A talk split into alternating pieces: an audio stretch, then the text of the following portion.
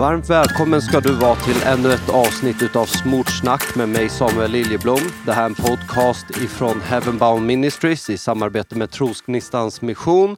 Eh, och om du vill stödja den här podden så kan du göra det i beskrivningen av avsnittet där du hittar Swish och bankgironummer. Idag så har jag glädjen att ha med en vän till mig som heter Tord Renkel. Han är missionär och pastor och eh, predikant. Och vi har känt varandra i många år. Under åren jag bodde i Bollnäs så jobbade jag tillsammans med Tord mycket. Och nu gör vi det också fortfarande, fast i en lite mindre bemärkelse. Så Tord, välkommen till podden. Ja, men tack ska du ha Samuel. Kul att ha dig här. Ja, men det är roligt att vara här alltså. Hur är läget med dig? Jo, men vad ska man säga? Det är väl bra. Det är alltid bra, vet du. Ja, Eh, jag menar, varje dag är en segerdag, vare sig det känns så eller inte. Ja. Så är det ju ändå så. ja. Hur känns det idag dock då?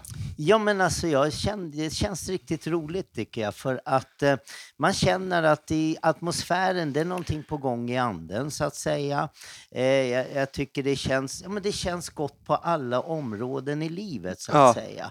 Och vi är förväntansfulla inför framtiden, vad som kommer att ske här nu. Ja, För vi tror Gud har en massa fantastiska grejer på gång och det är bara att hänga med, hissa upp seglerna och hänga med i vinden som kommer. Va? vad fantastiskt att höra. Och eh, vi ska säga det att vi sitter idag på Trosgnistans kontor här i Bollnäs och eh, vi har fått låna fikarummet här.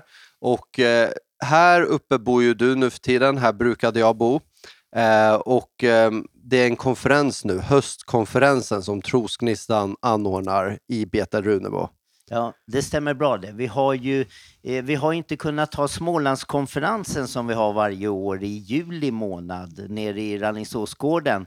Det har vi inte kunnat haft nu på två år. Vi har inte kunnat haft påskkonferens på två år så nu känns det väldigt roligt ändå att vi kan köra den här höstkonferensen. Alltså det Ja, känns att man behöver komma igång även i det tempot. ja. Har, känner du att folk har kommit igång lite ändå eller Ja, är det så- lite startproblem fortfarande?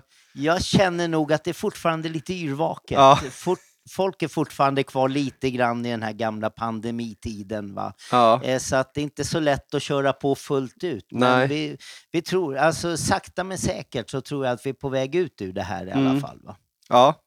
Men vad härligt och du nämnde Smålandskonferensen. Kan du bara nämna lite kort, vad är det för konferens för de som inte vet? Ja, det är ju Trosgnistans sommarkonferens där vi har en väldig fokusering på missionen. Eh, vi, det brukar vara då första hela veckan i juli så att säga. Och tidigare har vi haft, då, det, har det varit eh, sju dagar egentligen fullt ös. Nu har vi kortat ner den lite grann. Men det är massa häftiga talare. Eh, det är hela Trosnistans team då inklusive Samuel Liljeblom och, och vi som håller till här i Bollnäs och, och många andra som talar. Så att det, den, och många säger om den konferensen faktiskt att det inte är den största konferensen, inte den mest välbesökta, men det är en konferens där Guds närvaro är så manifesterad och folk får möta Gud på den här platsen.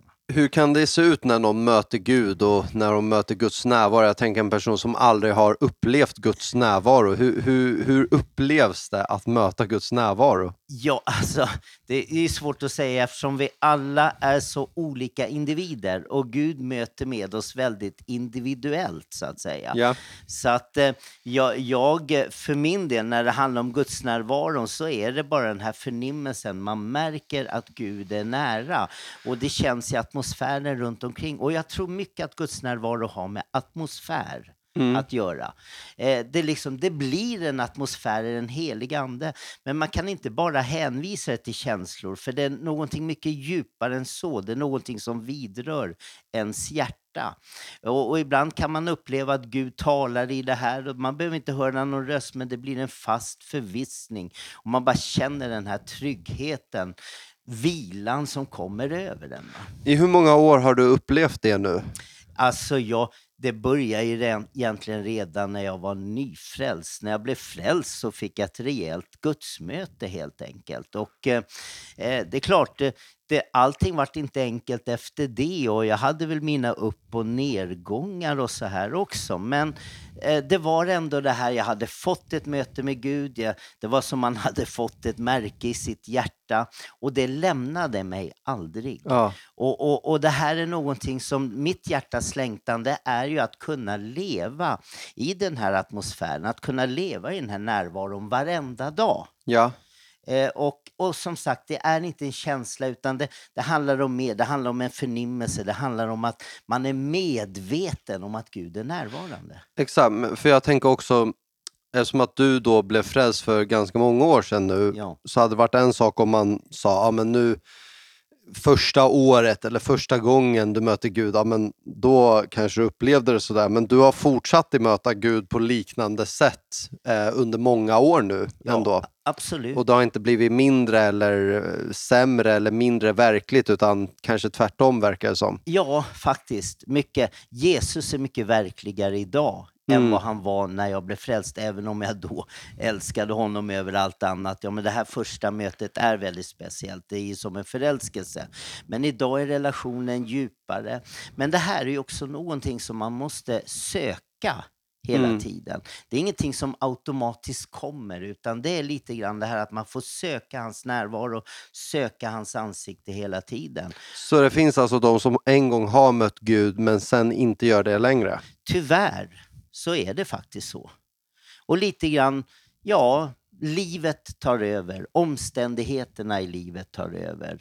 Eh, eh, det, jag tror det händer väldigt många människor faktiskt. Mm. Så att eh, därför vill jag, jag, jag vill egentligen Kristenlivet är ett äventyr, men ska det vara ett äventyr, då måste man leva nära Jesus. Mm. Annars kan det bli väldigt tråkigt om man ska vara ärlig. Hur lever man nära Jesus då? Man lever nära Jesus genom att man, man läser sin bibel.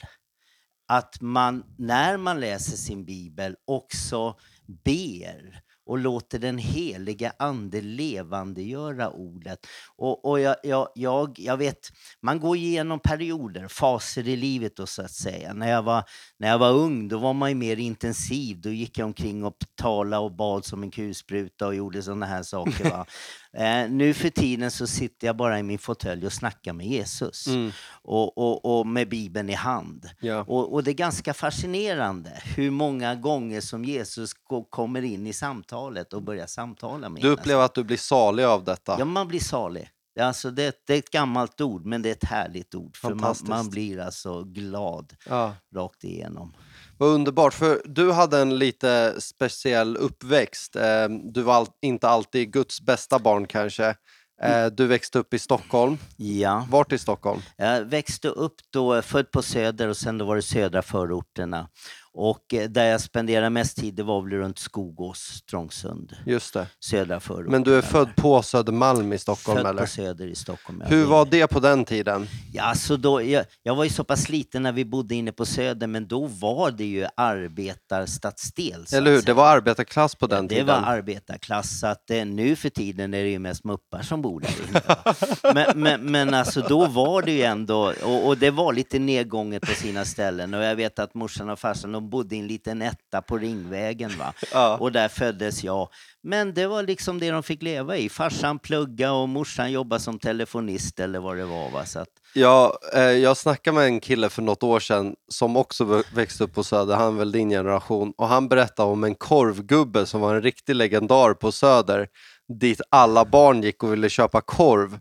Och han vägrade ha på sig plasthandskar eller något sånt och han vägrade använda sig av enbart eh, alltså verktyg eller vad man säger, alltså bestick för att få till det där med korv med bröd, redskap för att få till det med korv med bröd. Utan han satte den där och så tryckte han till korven med sin tumme och alla barnen bara "Äh!" så här, Tyckte det var så äckligt att han alltid skulle trycka till den där korven med tummen men då liksom om inte han fick göra det, då fick du liksom inte köpa korvet av honom, utan det var, det var bara att hacka i sig att Ja. så Ja, är det liksom. Han var ett original och jag menar, Söder var ju fullt av original på den tiden. Alltså det, det, det, och, och alla kommer väl ihåg den där låten som gick för ett antal år sedan. En, eh, han hade en låda på magen, då det Ja. gillas inte av lagen, för det där blev ju förbjudet sen. Men, men de stod ju överallt de här korvgubbarna vet du. Och, och, ja, men alltså, det var mycket original och det var inte bara positiva saker men det var en väldigt skön stämning. Jag har också hört en så här söderskröna om att det ska ha funnits en som hade ett hus med en ganska stor ja, trädgård. Då. Det låter ju orimligt idag att det skulle ha funnits, men det var jag har hört att det fanns något ställe där en kille hade lite land, liten tomt. Ja. Och att du kunde åka dit med vad som helst i vitvaror eller vad som helst och han bara grävde ner allting på den där tomten. Jaså, Att det, du typ kunde, du kunde i stort sett lämna en moped där och han bara fick den att försvinna. undrar hur den försvann. Ja, ja, alltså man, jag, jag, det, faktiskt, det där har jag aldrig hört. Du har aldrig hört faktiskt. det? Nej. Okej. Men, men det är inte så orimligt egentligen om du tänker Eh, jag menar, kommer du till Tantolunden och sådana grejer finns det ju hur mycket områden som helst. Va? Mm. Och, och eh, sen har du ju de flesta kåkar, det tänker man inte på på Söder till exempel, men går du in på innergårdarna så har du ju bakgårdar där. Ja, Och det kan ju också vara gräsplättar och grejer där. ja. Så att man är inte helt ute, man är inte bara i betongen. Det finns ju några gräsplättar Ja. där. Jo, men visst. Så du, du växte upp där och eh, sen så, vart tog ditt liv riktning liksom? Ja, så det, det var vi flyttade ut till Skogås. På den tiden var det fint att bo i förorten, så när morsan och farsan började tjäna pengar då flyttade man ju ut till, till förorten då. Va? Och Skogås var väl inte världens bästa ställe, det kan vi väl ärligt säga idag. Men, men eh, ja, men alltså det var, mamma och pappa var kristna. De Mm. gick i Philadelphia-kyrkan i Stockholm. Och, men som barn, så, alltså jag fångades aldrig av liksom det här med Guds närvaro och verkligheten som kristendomen egentligen är. Utan för mig var det då mer religion, det handlade mer om lagar, vad får man göra, vad får man inte göra? Och det var ju mycket mer vad man inte fick göra än vad man fick göra. Och, och, och det här passade inte mig, så redan i 11-årsåldern sa jag till mina föräldrar det att, nej, nej, för jag gick ju på söndagsskola och allt sånt där, men jag sa det att nej, det här är ingenting för mig. Mm. Jag, jag släpper det här. Och det är klart farsan försökte ju tvinga honom och så vidare, men det funkar ju inte. Kommer du ihåg vem som var pastor i Philadelphia på den Det tiden? kommer jag inte ihåg, men jag undrar om det var antingen var det Rym, det var inte Levi Petrus utan om det var Nej, Rym. det var lite efter va? Ja, det var lite efter Levi Petrus det här. Så kommer din farsa ihåg. försökte få med dig Han men... försökte få med, det är klart, för, som förälder nu så förstår man ju det. Va? Men det gick inte och då, då sökte jag mig istället då till andra kretsar, till andra njutningar och så vidare. Så att eh, eh, redan i unga tonåren, kanske redan vid 12-årsåldern, så börjar man ju experimentera med, på den tiden var det ju mellan, mellan öl och det var röka brass och sådana här grejer. Va? Så att det var där man halkade in. Just det. Ja. Och eh, då, då helt enkelt, så du gick i Philadelphia kyrkan som barn. Ja. Eh, gick söndagsskola, alla de här bitarna. Dina föräldrar var troende kristna, de försökte ta med dig dit. Jag tror att många känner igen den här berättelsen. Sen så, ja för mig, var det inte att eh, din pappa, när gick han bort? Eller Ja, hur han var det? gick bort, men det, det var ganska... Det är inte, det, han gick bort, eh, han var 56 år gammal. Men det var, Så han fanns var under hela- tillbaka till Gud. Ja, det var så alltså? Ja. Okej, så det var ett senare skede. Ja. För det var väl så att eh, du odlade lite plantor hemma och sånt va? Och din mamma var så glad att du hade fått gröna fingrar, eller hur var det? Jo, men det var ju så för att det, det, jag, jag odlade lite marijuana i fönstret där va? Och, och mamma har ju aldrig sett mig hålla på med blommor och sånt överhuvudtaget så hon var ju så glad. Va? Och, och liksom och de här växte och frodades och blev riktigt fina. Och, och då så tänkte jag det var ju dags att skörda det här så då kapade jag ner dem där så hänger man upp och ner i garderoben och lät dem torka lite grann. Så mamma kommer in där. Ja men var har blommorna tagit vägen någonstans? Så här, de dog alltså. Men din farsa då, han märkte inget? Han märkte ingenting. Och, men Ah. är det inte så att föräldrar många gånger, de vill inte se? Men var kände de inte doften? För det luktar ju nog väldans. Ja, men det var som om de Ja. inte förstod vad det gällde för någonting. Va? Ja. För det var ju ständiga rökmoln som kom ut ifrån rummet Ja. man hade då. Va? För jag tänker liksom en frikyrkofamilj och så odlas det liksom Ja, gräs i fönstret. Men det, ja som sagt, kanske inte ville säga. Men sen gick du väl vidare in i missbruk och sånt här också väl? Alltså, det var ju så. Man säger så här, den här tiden, det var ju, du vet, det var ju efterdyningar av flower power. Mm. Många, de prövade på, de körde och, och sen var det bra med det. Men för en del, som för mig bland annat, så blev det att man gick in i tyngre droger. Mm. Började med mer med amfetamin och sen så eh, mot slutet blev det även mycket heroin. Va? Oj, oj. Eh, så att man, det, Så du hittade hem i heroinet medan många Där. stack vidare. ja. Så, så, fastnade du där. Där fastnade jag. Va? Eh, Och, och, och jag menar, Eh, det är, alltså, det är en fruktansvärt förrädisk drog. Va? För att grejen var ju det att man mådde så... Precis det där hitta hem, det var det man kände där på något sätt. Här, nu har jag hittat rätt. Va? Eh, eh, men det var ju så fel man bara kunde gå. Och, och, och just det här heroinmissbruket, det leder ju till sådana... Nu, nu var jag en sån som, jag var inte tillräckligt bra tjuv. Så när jag var uppe i doser på kanske 1500 spänn om dagen, då var jag tvungen att trappa, trappa ner och, och, och tända av lite grann för att jag klarar inte av att stjäla mer. För det är så man annars finansierar det. Det är man så det själv. finansierar. Det är genom stölder, det är genom egen, man säljer själv och så vidare. Vad va. kan det vara? Vad, vad kan man stjäla? Är det en smash and grab eller det handväskor eller? det- Vi vad? sysslade mycket med smash and grab.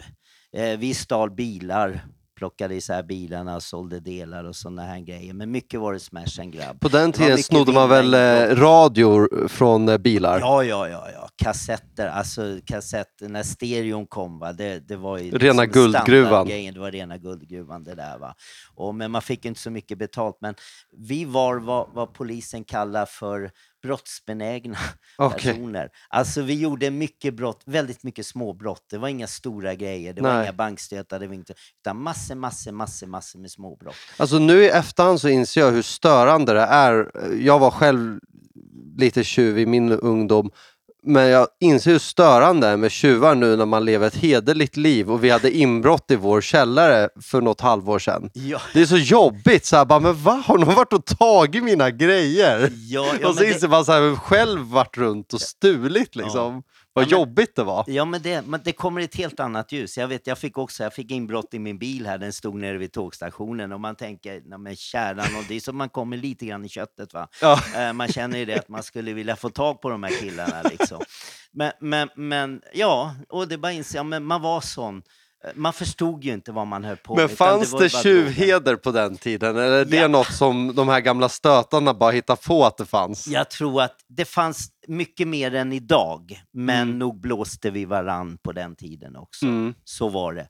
Men jag tror nog att det fanns ändå en lite större heder än vad det finns idag. Ja.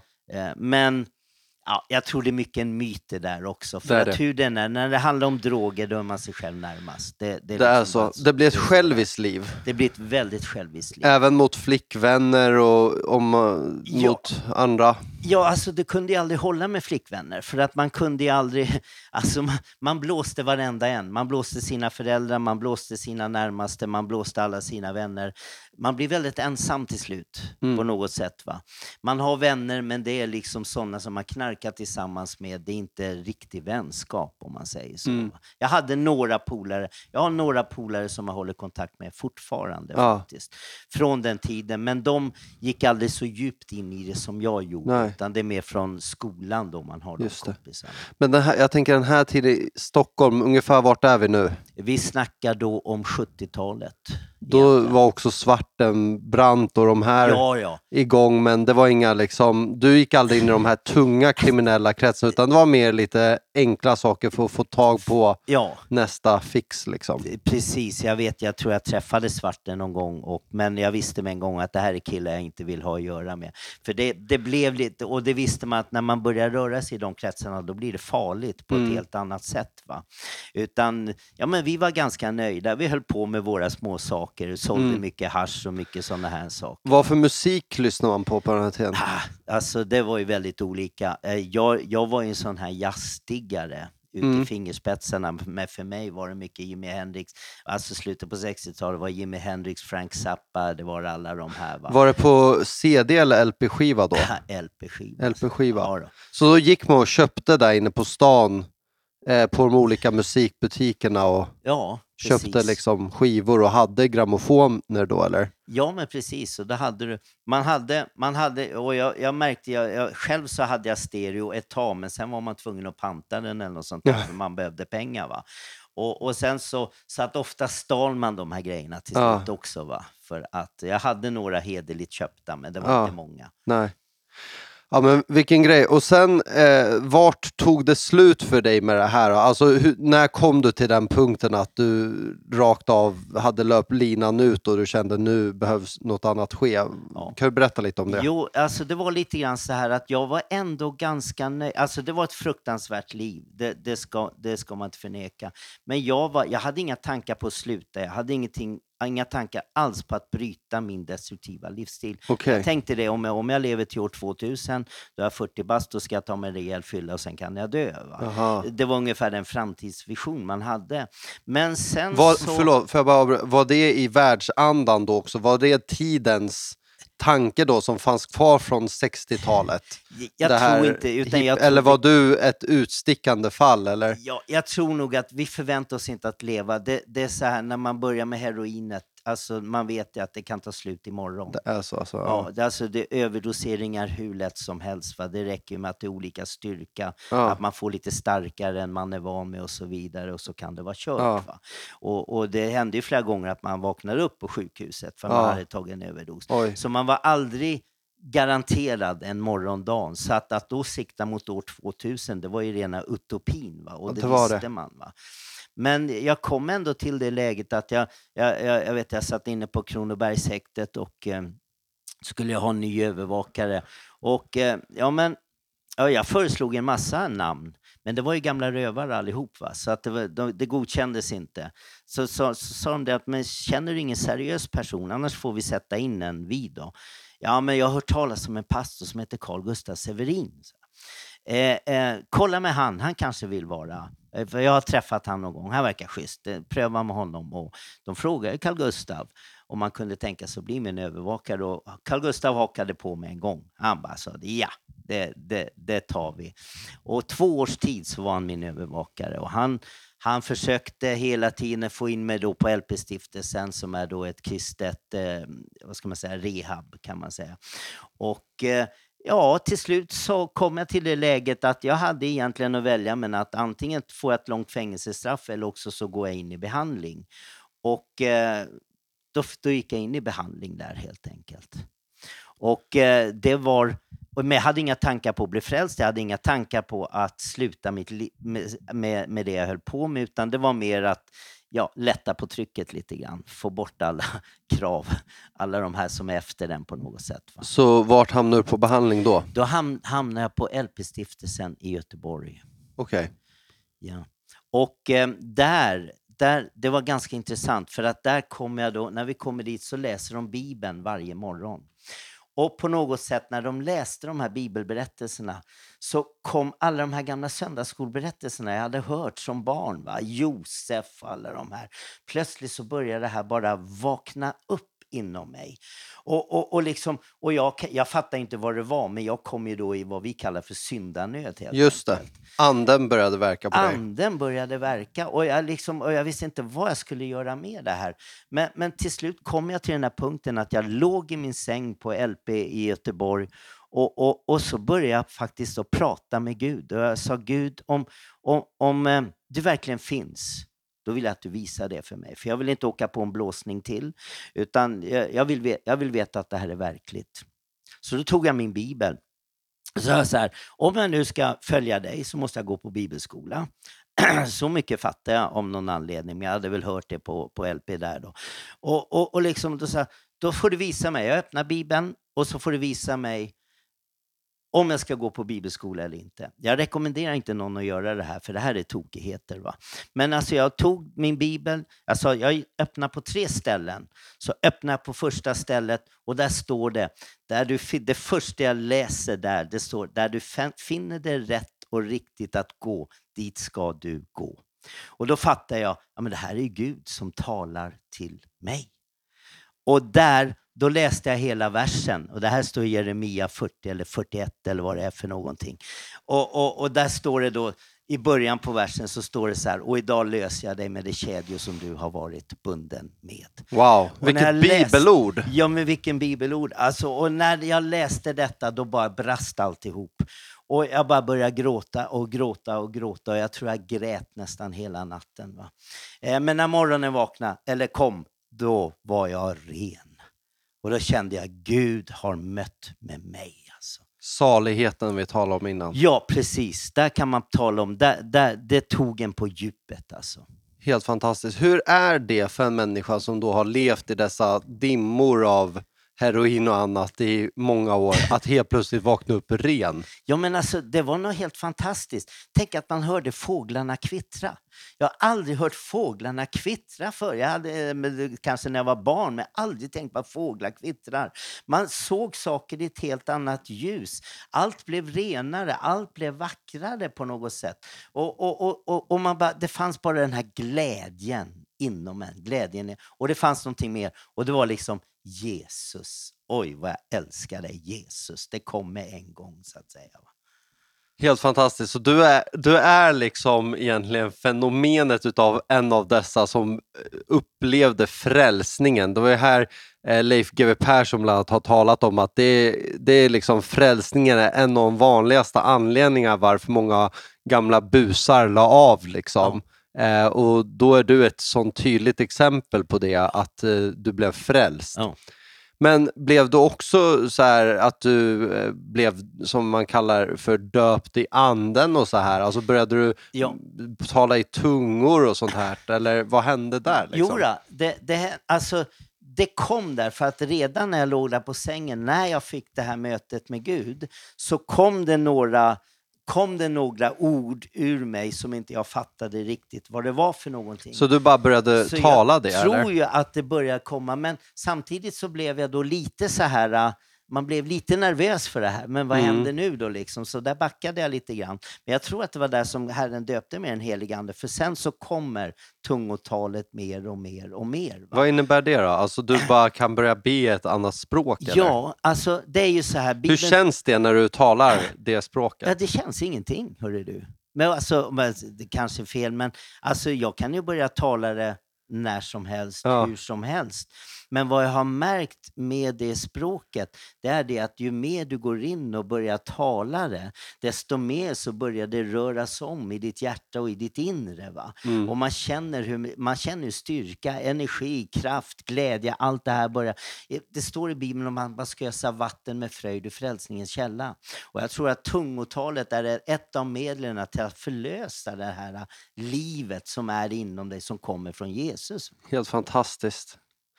Ja, enormt Tord. Och du känns som att ehm, du hamnade rätt sen, eh, för då hamnade du i trosrörelsen väl?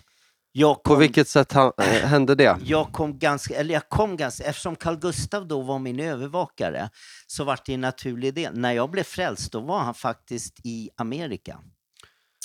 Eh, och gick på, på bibelskola där. Men eh, det var ju då som trosrörelsen bröt fram och jag började inte i trosrörelsen. Jag åkte på en folkhögskola först, där träffade jag min fru. Men sen direkt efter den folkhögskolan så då gifte vi oss och så gick vi då på, gick i Södermalmskyrkans bibelskola och kom in i trosrörelsen. Och, eh, Vem ja, var pastor där då? eh, då var det Bror Spets som var pastor där. Hur var han? Ja, hur var han? Han, han var en bedjare framför allt skulle jag vilja säga. Han var en fader och han var en bedjare. Och, och han, han, eh, han har ju varit med, hela den församlingen hade ju varit med och bett för mig under många år. Så det är klart, när, när, när vi kommer in, blir inblandade med dem, så de tog oss ju till sitt hjärta. Och bror betydde väldigt, väldigt mycket för mig under den första tiden. Och, och likadant Carl Gustav självklart. Blev han som en andlig fader nästan? Han, han blev en andlig fader. Och jag tror det var väl där först man började upptäcka också det här med bönen. Mm. För det var väl inte någonting som man Ja, men, alltså det fick vi säkert höra om på LP också, men det var ingenting man kom in i där så att säga. Men, men där, men när man träffar Bror, han levde ju bara i det här med bön. Va? Och, och, och, och det är klart, det smittar av sig lite grann. Så han satt på sitt kontor Han och bad flera kontor. timmar eller? Han kom, ju, han kom ju in på sitt kontor redan vid femtiden på morgonen och Aha. sen satt han där och bad till, tills kontoret öppnade, om det var vid halv nio eller något sånt där, åtta, halv nio. Så det är och- alltså och det ungefär tre timmar per dag? Ja, Som han satt och men bara bad för och människor. Jag tror han bad hela Han var en sån som bad hela tiden. Det, Bibeln talar om det också. Det är inte det att man ligger på knä hela tiden och ber, men att det finns ständigt en bön som går upp till Herren. Va? Och eh, jag vet att det var så, och jag märkte jag kommer ihåg det särskilt när, när, pappa, när pappa min var sjuk och, och låg vid dödsbädden och bror kommer in, bror och Carl Gustav kommer in. Och när bror kommer in i sjuksalen så börjar plötsligt så känner jag, känner hur Gud, det var, det var som om alltså Guds närvaro bara kom in i rummet. Mina knän, hela jag började bara skaka. Och bror sa ingenting, han gjorde ingenting, men bara liksom det strålade ut från honom. Så han bar på en eh, bar- smörjelse Ja. från Gud, en Ja. närvaro från Gud. Och det var första gången jag upptäckte så markant, alltså att det var, det var så att hela jag skakade, det var så stark Guds närvaro. Och han var bara bror. Förstår du? Han, han gjorde inga, det var inga gester, det var, inget, det var ingenting. Va? Han gjorde inget så speciellt, han hade Nej. inte med sig någon vattenflaska han kastade eller något sånt. Nej, han, bara var, där Han var bara liksom. fylld utav Gud på Ja, något bara sätt. Guds kärlek Ja. liksom och Guds nåd. Och, och, och jag tyckte det var så fascinerande och det var där lite grann kanske också just intresset för bön växt, växtes. Just för att, ja men tänk, det är inte bara en fråga om att, det här, att man blir frälst, att man får sina synder förlåtna, utan man kan leva tillsammans med Gud. Man kan leva med Jesus som en verklighet i sitt hjärta och du kan vandra i hans närvaro hela tiden.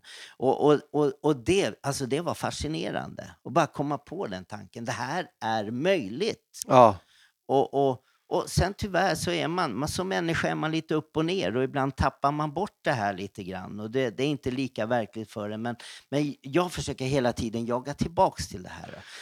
Hela tiden finna den här gudsnärvaron. men då var du på Södermalmskyrkan Ja. eh, och det var ganska likt Livets Ord på den tiden Det väl? var ju väldigt likt. Var du ju- på Livets Ord något också? Det Eller? var mycket på Livets Ord. Det var i Och, det, och nu är vi på 80-talet va? Nu är vi på 80-talet. Ja. Hur var det att vara på LO på 80-talet? Aj, aj, aj. Alltså, det För det enda man har sett är ju rubrikerna att det bombades och att Och- eh, alla möjliga saker hände. Ja, precis. Men alltså, jag måste ändå säga att det var någonting fantastiskt som hände där. Mm.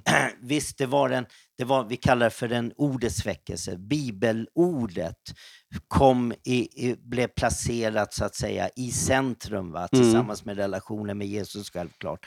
Och, och, och liksom, det, det vart som ett uppvaknande för hela Kristi folk. Och jag vet att det var, alltså det var en sån glädje.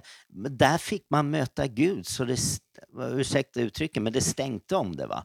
Alltså man, man, Hur man, kunde det se ut liksom om man gick in på LO liksom? Ja men alltså man kunde komma in och redan... Var det lovsång och alltså man har ju bara sett liksom folk...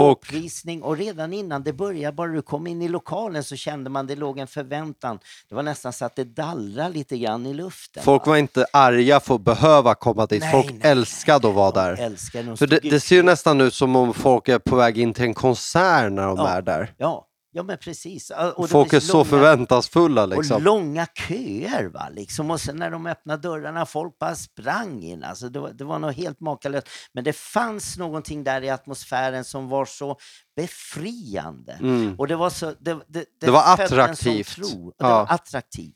Och det födde en tro i ens hjärta, för det fanns ju ändå där, ingenting är omöjligt för den som tror. Och man smittades av det där, det gick inte att göra någonting annat. Vilken häftig rörelse har varit med i ändå. mycket häftigt. För det här ledde väl till att du och Susanne eh, sen började resa eller som missionärer. Och var det på grund av just det här att ni är unga och har gift er och så hamnar ni i en rörelse där bara, men hjälp, vi ska bara inta den här världen Ja, liksom. precis. Nu var ju både jag och Susanne var ju medvetna om vår missionskallelse. Men just det här att du kommer in i den här atmosfären, in i den här tron. Då känner man det, ja men det är möjligt. Ja. Det, det var inte, vi åkte inte ut med några stora underhåll. Vi hade inga sidabidrag, vi hade inga sådana grejer, utan vi åkte ut i tro. Men det var möjligt. Vart åkte ni då? Vi åkte till Kenya första gången. Och jag, jag kommer ihåg alla försökte få oss på SIDA-bidrag och göra massa grejer. Men vi sa nej, vi ska inte ha SIDA-bidrag. Vi ska predika evangeliet. Vet du. Det är det vi ska göra. För SIDA-bidrag, för de som inte vet, är ju statliga bidrag då. Ja. Och då är det alltså skattebetalarna som betalar det och då kanske inte i alla fall enligt min övertygelse är jätterimligt att man åker ut som då en tronspredikant på statsmedel nödvändigtvis. För då hade ju alla möjliga människor kunnat göra det utan då skulle ju det gå till att bygga upp en skola eller Ja, eh, kanske ett kvinnohem och sådana saker mer. Medan ni var ju renodlade missionärer som skulle predika Jesus Kristus för nationerna och då upplevde ni att ni hellre fann er finansiering från människor som vill ge till det. Eh, alltså som ett, man kan ju kalla det för ett kristet civilsamhälle nästan, att människor som upplever det här är bra, de ger till det själva istället. Ja, precis. Det är så det funkar. Sen självklart, när man väl kommer ut, det är klart du blir inblandad. Du ser människor i nöd, du ser fattiga människor. Exakt. Självklart. så Och sådana gånger har ju då också eh, kristna ofta använt sig av SIDA-bidrag, men då har det varit väldigt viktigt att det, de medlen går konkret till det ändamålet Ja, och precis. inte annat. Sen är, och vad vi kände också lite grann där, ja men om man då, för man måste vara äkta, man måste vara ärlig. Ja, Om man åker ut på SIDA-bidrag så har du ju ett jobb att sköta. exakt. Och då är det det jobbet som har prioritering. exakt. Då får jag ju predika och undervisa, men det får jag göra på min fritid. Det blir säga. kompromissat. Det blir, det blir kompromissat lite grann. Och det var det Speciellt när man är ung och Ja. hungrig liksom. Ja, men du vet, Då kan man vill inte ju- hålla på och fylla i formulär Nej, liksom. nej, nej, vi skulle ju vinna hela världen och det skulle ju ske nu. Kära någon. Ja, jo men det var så. Det var, men, men just den där passionen, jag, jag tänker det som man hade som ung, va, så är det någonting som faktiskt kan förflytta berg. Det, det är liksom nu när man är äldre, man har inte samma passion på det sättet. Man har inte samma ork heller om man ska vara ärlig. Men, men liksom då var det ingenting omöjligt. Men det var tidsamt, det var just det här som skedde med trosrörelsen. Det var det skeendet så att säga. Och jag tror det många som åkte ut på samma premisser som vi gjorde. Mm. Det var bara ut och ta världen här nu. Vart åkte ni efter Kenya då? Sen efter Kenya kom vi tillbaks, då hade ju Ryssland öppnat upp sig. Det här är alltså, vilket år är vi nu? Då, då, är vi tillba- då är vi tillbaks Det måste till vara efter 89 va, eller? Ja, 90 Ja. kom vi 89 tillbaks till föll muren, va? Ja, 89 föll muren. 90 kom vi tillbaks till Sverige och då eh, vi tänkte, ja jag sa det med en gång, ja, men Ryssland, alla andra åker till Ryssland, vi, jag ska inte åka till Ryssland. Men så följde jag med på en resa och så var man såld och sen reste vi ut, in och ut, in och ut under två års tid. Men sen då sa vi det att ja, men här, vi åker in och ut så mycket, det är väl lika bra vi flyttar in. Så då flyttade vi till en stad. Så ni flyttade in i Sovjetunionen efter att den precis hade fallit Ja. i nyblivna ryska federationen alltså? Ja men precis. Hur var det liksom? Ja, För det var en kraschad liksom empire kan man säga sen bara något år tillbaks. Jeltsin var väl, eller var det Gorbatjov då? det var Jeltsin då, Mm. skulle jag tro. Hur var det då? Det Att bo alltså, det där var- liksom? Alltså det var, det var på två liksom. sätt. Det var på väldigt två. För det första, att muren hade fallit, Ja. det uppstod ett vakuum, det uppstod men ett tomrum. Det måste varit och- jättespeciellt. Det var väldigt speciellt, så att det fanns en oerhörd hunger. Jag ska inte bara säga efter evangeliet, utan allting som kom ifrån väst igen. Ja, Allt som var nytt, det blev liksom... För de hade ju ingenting. nej. Men evangeliet kom där med en kraft. Och jag kommer ihåg, det var så roligt, det var sådana tider. Man, man kunde ställa sitt gathörn och bara säga Jesus. Och hundra personer stannade upp och du fick be för dem. be- med dem på gatan, du fick be för sjuka på gatan. Folk blev helade, folk blev frälsta. Alltså det var väckelsetider. Det var något helt enormt alltså. Vart i Ryssland var ni då? Eh, Vi var i Petrozavodsk som då ligger i Karelen. Det var ju där Ja. finnarna och eh, eh, ryssarna slogs Precis. väldigt mycket i de här områdena. Bland annat mina, på både pappa och mammas sida, så var de med och stred där. Eh, de var det, Ja, ja. visst. Så Ja. jag tror att vi har lite mark där som vi varit av med för ett gäng generationer sedan. Så det är väl bara att ja du ni får kräva det, det är bara att hacka i sig det liksom. Det är inte direkt att ryssen släpper mark när man tagit den nu. Ja.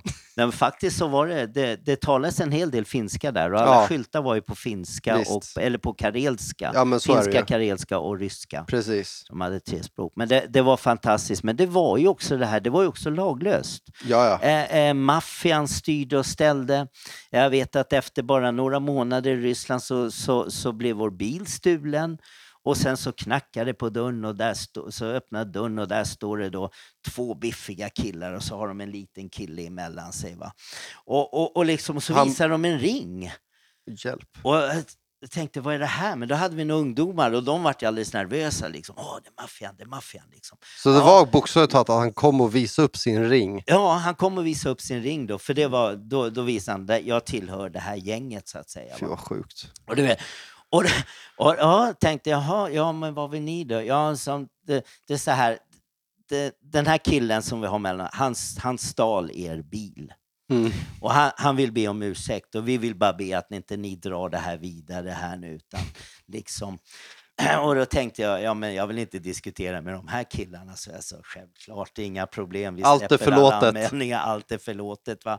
Eh, Men då berättar de att de har hållit ögonen på oss ända sedan vi kom dit. Ja. Och de sa det att vi märker att ni inte håller på med en massa pengar så därför har ni fått vara i fred. Ja. Så vi fick vara i fred för dem. Men hade vi hållit på med pengar då hade vi fått betala en 10% i skatt eller något sånt Mm. Men det där är ju en verklighet ute i missionsländer att ganska snabbt så hamnar man i möte med olika maffia. Ja, men, ja, Det, det är en sån där grej som man kanske inte vet så mycket så här, men helt plötsligt sitter du då och tror att du bara har en lunch och så märker du att så här, folk börjar prata på ett annorlunda sätt och så inser man, aha, du är en sån typ av ja, ja. kille liksom. ja, men precis. Men det, här är, men det är ju så att vadå, evangeliet ska ju till de mörka platserna Mm. egentligen. Och då är det ju så. Då är det så. Alltså man får möta mörkret hela tiden. Mm. Men det, så där var det ju i New York, att de pratade om det att vissa, folk är ju glada att en sån som Rudy Giuliani städade upp New York från maffian. Men samtidigt så är det vissa som säger att det har aldrig varit lika stökigt under maffiatiden som efter att det städades upp.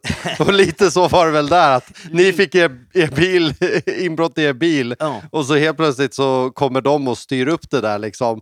Så, så det fanns ju, då var det lite den där att de gjorde vissa små goda saker men sen så var det också ett enormt mycket mörker som man samtidigt gjorde. Ja. Ja, men men alltså, ni, ni råkade då vara på den gröna sidan för att de visste att ni inte höll på med några pengaintressen Ja. och därav så var ni typ skyddsobjekt i deras Ja. världsbild då, antar jag. Vi fick vara i fred helt Ja. enkelt. Alltså, de, de brydde sig inte om oss. Och, och det var ganska skönt. Men, alltså, det, det, det var, men det, det, jag håller med dig. Det, alltså, det var ju fullständigt laglöst. Så maffian höll faktiskt ordningen. Mm. Det var de som hade kontrollen. Nu ser det ju annorlunda ut, men då var det lite grann så. Ja. Men jag kommer ihåg, det var så mycket som man, man blev helt fascinerad. Jag vet, man, man, man kunde äta en trerättersmiddag på ett hotell va?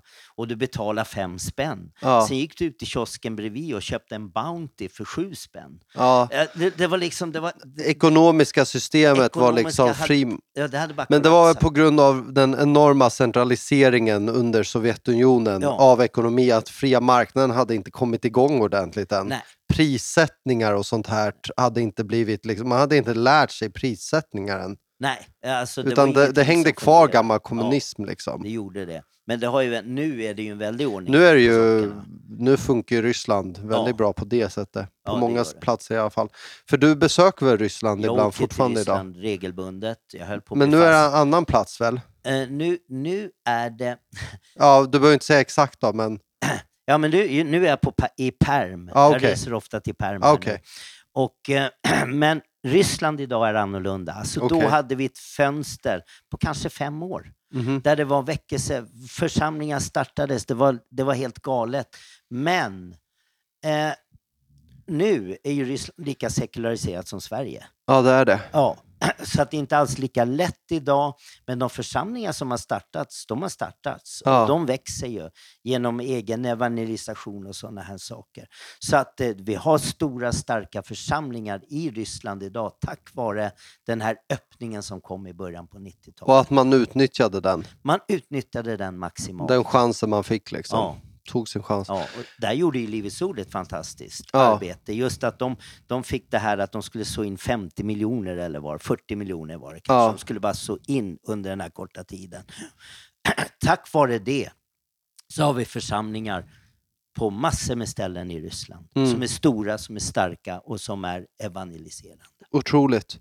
Men eh, du har varit där nu, men inte på ett tag nu i och med corona va, eller? Nej, Det, jag blev faktiskt, jag höll på att bli fast i Ryssland där, för jag var, när det här bröt ut som värst då, så var jag i Ryssland. Så jag Okej. hann med sista flyget ifrån Moskva till Stockholm. Det var jag så? fick åka en dag tidigare, men jag hann med sista flyget. Ja, det Sen stängde de igen helt och hållet. Ja, det hade inte varit roligt att bli kvar där. Va? Nej, Eh, så att, eh, men... Eh, köra jag, bil över gränsen Ja, ja, eller men ungefär. någonstans. Och köra, Ja, över, de- de- köra över Finland eller något. Ja, precis. Om de finnarna hade släppt in Ja, om det de ens gör, ja. heller. Va? Eh, Men, men jag längtar tillbaks och jag, så fort det bara öppnar upp sig igen så att jag kan åka dit, till Perm då, då kommer jag åka dit. Ja, Mm. otroligt. Och där är det lite kyrkor och bibelskolor och alla möjliga sådana här Vi saker. har, vi har startat upp en bibelskola där. Det är Mm. en församling där som arbetar och det här är ett intressant område för att det här är alltså gamla fängelseområdet. Mhm. Det, det är inte så långt därifrån ligger den här kända Gulag-arkipelagen. Alltså Jaha, det här, Gulag. Det, ja, Gulag ja. Ja, Och, och, och liksom där har du, så att du har, alltså nästan alla fängelser är koncentrerade till just det området. oj. Så vad vi har då, vi har haft en församling där som har satsat speciellt mot fängelserna. Så vad vi har i församlingarna så är det alla omvända knarkmissbrukare, prostituerade, liksom som har suttit i de här fängelserna Ja. och sen stannat kvar och varit med och byggt församling. Så alla de pastorer jag jobbar med där, de har ju suttit i fängelse och liksom har olika Bara historier. massa gamla rövare Bara alltså. massa gamla rövare. Va? Och- Som nu är frälsta och Ja, gör Herrens goda vilja. Ja, det är helt fantastiskt. Men innan ni, eh, nu, nu känns det som att vi hoppar över en stor del i ert liv, Ja. för ni jobbade ju i Asien också, i eh, det som hette Burma på den tiden, Ja. idag Myanmar. Ja. Eh, kan du berätta lite om det? Ja, alltså det, det, det, redan i Kenya så börjar Gud tala om det här landet. Och för mig, jag har alltid varit intresserad av det landet för att Gyllene Triangeln ligger ju där och det var Just ju det. liksom någonting Kan du som... förklara vad det är för de som inte vet? Gyllene triangeln, det var ju, på den tiden var det ju då kanske den största eh, opiumodlingarna fanns i det området. Så heroin och allting kom därifrån. Och så att, eh, av naturliga orsaker så var jag intresserad av det då på den gamla tiden. Men eh, sen på något sätt så, så började Gud tala till oss om Burma och sen då 1996 Mm. så öppnade Gud en dörr så att vi kunde åka in och var vara med och starta upp en bibelskola där vi jobbade med en liten församling som då var 300 medlemmar ungefär. Vi startade upp en bibelskola där 1996. Och eh, det, alltså det, det är nog helt fantastiskt det som har skett där nu. nu bibelskolan, vi började med 28 elever. Jo, nu har vi runt 150-200 elever som går varje år. Det är en ettårig bibelskola. Samma upplägg som typ Livets Ord, eh, som trosrörelsen kom med. Det är därifrån vi har vår träning så att säga. Och eh, den här vi, vi hade ju en vision om att vi skulle nå hela landet. Men det är ett sånt land, då var det militärdiktatur. Det var svårt att resa, man hade ögonen på sig hela tiden. Så vi var kvar på samma ställe och undervisa, undervisa, undervisa. Och sen gick eleverna ut. Och de har startat församlingar ut över hela landet. Många av de här är stora församlingar. Ungefär hur många församlingar tror du har skapats? Vi har, det har skapats, de som står under, vi kallas ju för FGA, Full Gospel Assembly. Och det är cirka 200 utav de här eh, som heter Full Gospel Assembly. Plus att vi då har andra som har tagit andra namn men som har kommit ut ifrån bibelskolan också.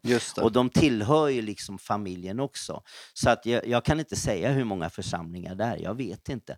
Men jag har sett hur församlingen vi arbetar i har ju gått från 300 idag vid 6000 medlemmar. Oj, mycket människor ju. Det är mycket människor, men det är en stor stad. Yangon, eller som det hette Rangoon tidigare, ju en stad på 8 miljoner invånare. Så att eh, självklart det finns mycket människor att ta av, så att Ja. säga. Va? Eh, men vi ser också hur ute i länderna, eller ute i landet, så har de flera församlingar, de växer, de startar egna bibelskolor som, de då, som går under vårt paraply, så de följer samma undervisning. Vi lägger oss inte i på något sätt, men de följer samma undervisning som vi har haft på bibelskolan i Yangon. Så det. har spritts över hela landet. Det Vad här. härligt. Så det är många unga som blir frälsta där. Och... Många unga. Det är en ung, du vet de här länderna, det är så mycket unga människor. Det, det, det är liksom, ja, bibelskolan, medelåldern där kan vi ligga på 21-22 år kanske. Mm. Eh, Så att, eh, nej, det, det är väldigt... Tyvärr nu då så, så kan vi inte åka till Burma. eller Myanmar som det heter, för att nu har det dels har du haft covid-situationen, de har stängt ner, så nu har vi haft en militärkupp också. Så nu har militären tagit tillbaka makten och de har stängt landet igen. Så att vi kommer inte in helt enkelt. Hur, ehm, hur tror du det kommer gå med det då? Ja, det, det, det tyvärr, tyvärr måste jag säga, vi märker det att alla unga människor som under ett, en, eh, och kanske under 15 års tid har levt under en någorlunda demokrati, det har ändå varit öppenhet. Eh, plötsligt så stängs allt igen. De accepterar inte det. Så jag vet att många unga människor har gått ut i djungeln. De tränas i gerillakrigföring. Ja, det är så. Ja. För Isis är ju också ehm, aktivt där ute. De har Så det varit finns aktiva. liksom islamistiska terrorgrupper, men det finns andra typer av militärjuntor som håller på att uppstå nu alltså. Ja, alltså nu är det militären. Isis har aldrig fått riktigt ett fäste. För vi ska tänka på det att det har varit en militär diktatur under många år. De är, de är skoningslösa. De slår ner på De slår ner direkt. direkt. Så när det har uppstått i, i de muslimska samhällena, har det uppstått någon sån här liten rörelse så slår de ner direkt. Och de gör det hårt, Mm. brutalt. Och det gäller ju alla de här eh, befrielserörelserna så att säga. Va? Men nu är det alltså människor från stora befolkningen som går Ja. ut och börjar alltså starta grillagrupper Ja, i de djungeln. startar gerilla, de har, tränar gerillakrigföring och sen har du ju då vissa grupper som alltid har varit emot regeringen och kämpat emot. Problemet är ju det, vad har de för någonting? De kanske har k-pistar och gevär. Regeringen, de har flyg, de har tanks, de har hela det här. Mm. Så många, tyvärr så är det många som tänker att det, ja, det här kan sluta med ett blodbad. Aj, aj. Ja, så det, det känns inte roligt alltså. Nej, det känns inte kul om det blir så. Nej. Hur är folket där annars? Att bo där och leva med det folket, hur är det? Alltså, det är ett fantastiskt folk. Eh, det måste jag, nu kanske jag är lite partisk för jag har haft det här folket på mitt Såklart. hjärta under lång tid. Men alltså det, det finns en sån otrolig generositet. Jag vet att när, när, när jag va- vart där ett tag, eh, när jag åkte ut så blev det ju, då upptäckte de att jag hade hiv. Mhm. Och eh, då, då fick jag ju mediciner mot det där, men det var dåliga mediciner på den tiden så jag var sjuk nästan hela tiden. Jaha. Men du vet, så fick jag så komma till ett läge där jag tappade allt blod. Och du vet då omedelbart, hela bibelskoleklassen kommer ner till sjukhuset här bara, ta blod liksom. Ja, Eh, det, det, det bara fanns. så de bara ner gav blod mat. hela de bara tiden? Gav blod. Oj, de, hjälp. de, och de kom ner och de kom med mat och de satt och servade med tjejerna, satt där och matade nästan. Men hjälp. Alltså det var, det var så här hela tiden, de tog hand om en. Det, det, det fanns en sån kärlek. Så du har legat på ett alltså, burmesiskt eh, sjukhus Oj. med hiv och tappat blod Ja. och haft alltså, lokalbefolkningen kommit och gett sitt Ja, blod till dig. ja. Du har med andra ord levt missionärslivet fullt ut Det kan man säga. Det, och jag brukar säga det att just nu i, i mig så pumpar bara burmesiskt blod. Ja, Så det, är liksom, eh, eh, jag liksom, det är väl därför jag är så såld på det här landet. Ja. Men, men det är så, men missionärslivet är ju så. Och du vet, du har ju varit ute du också, du vet ju hur det är.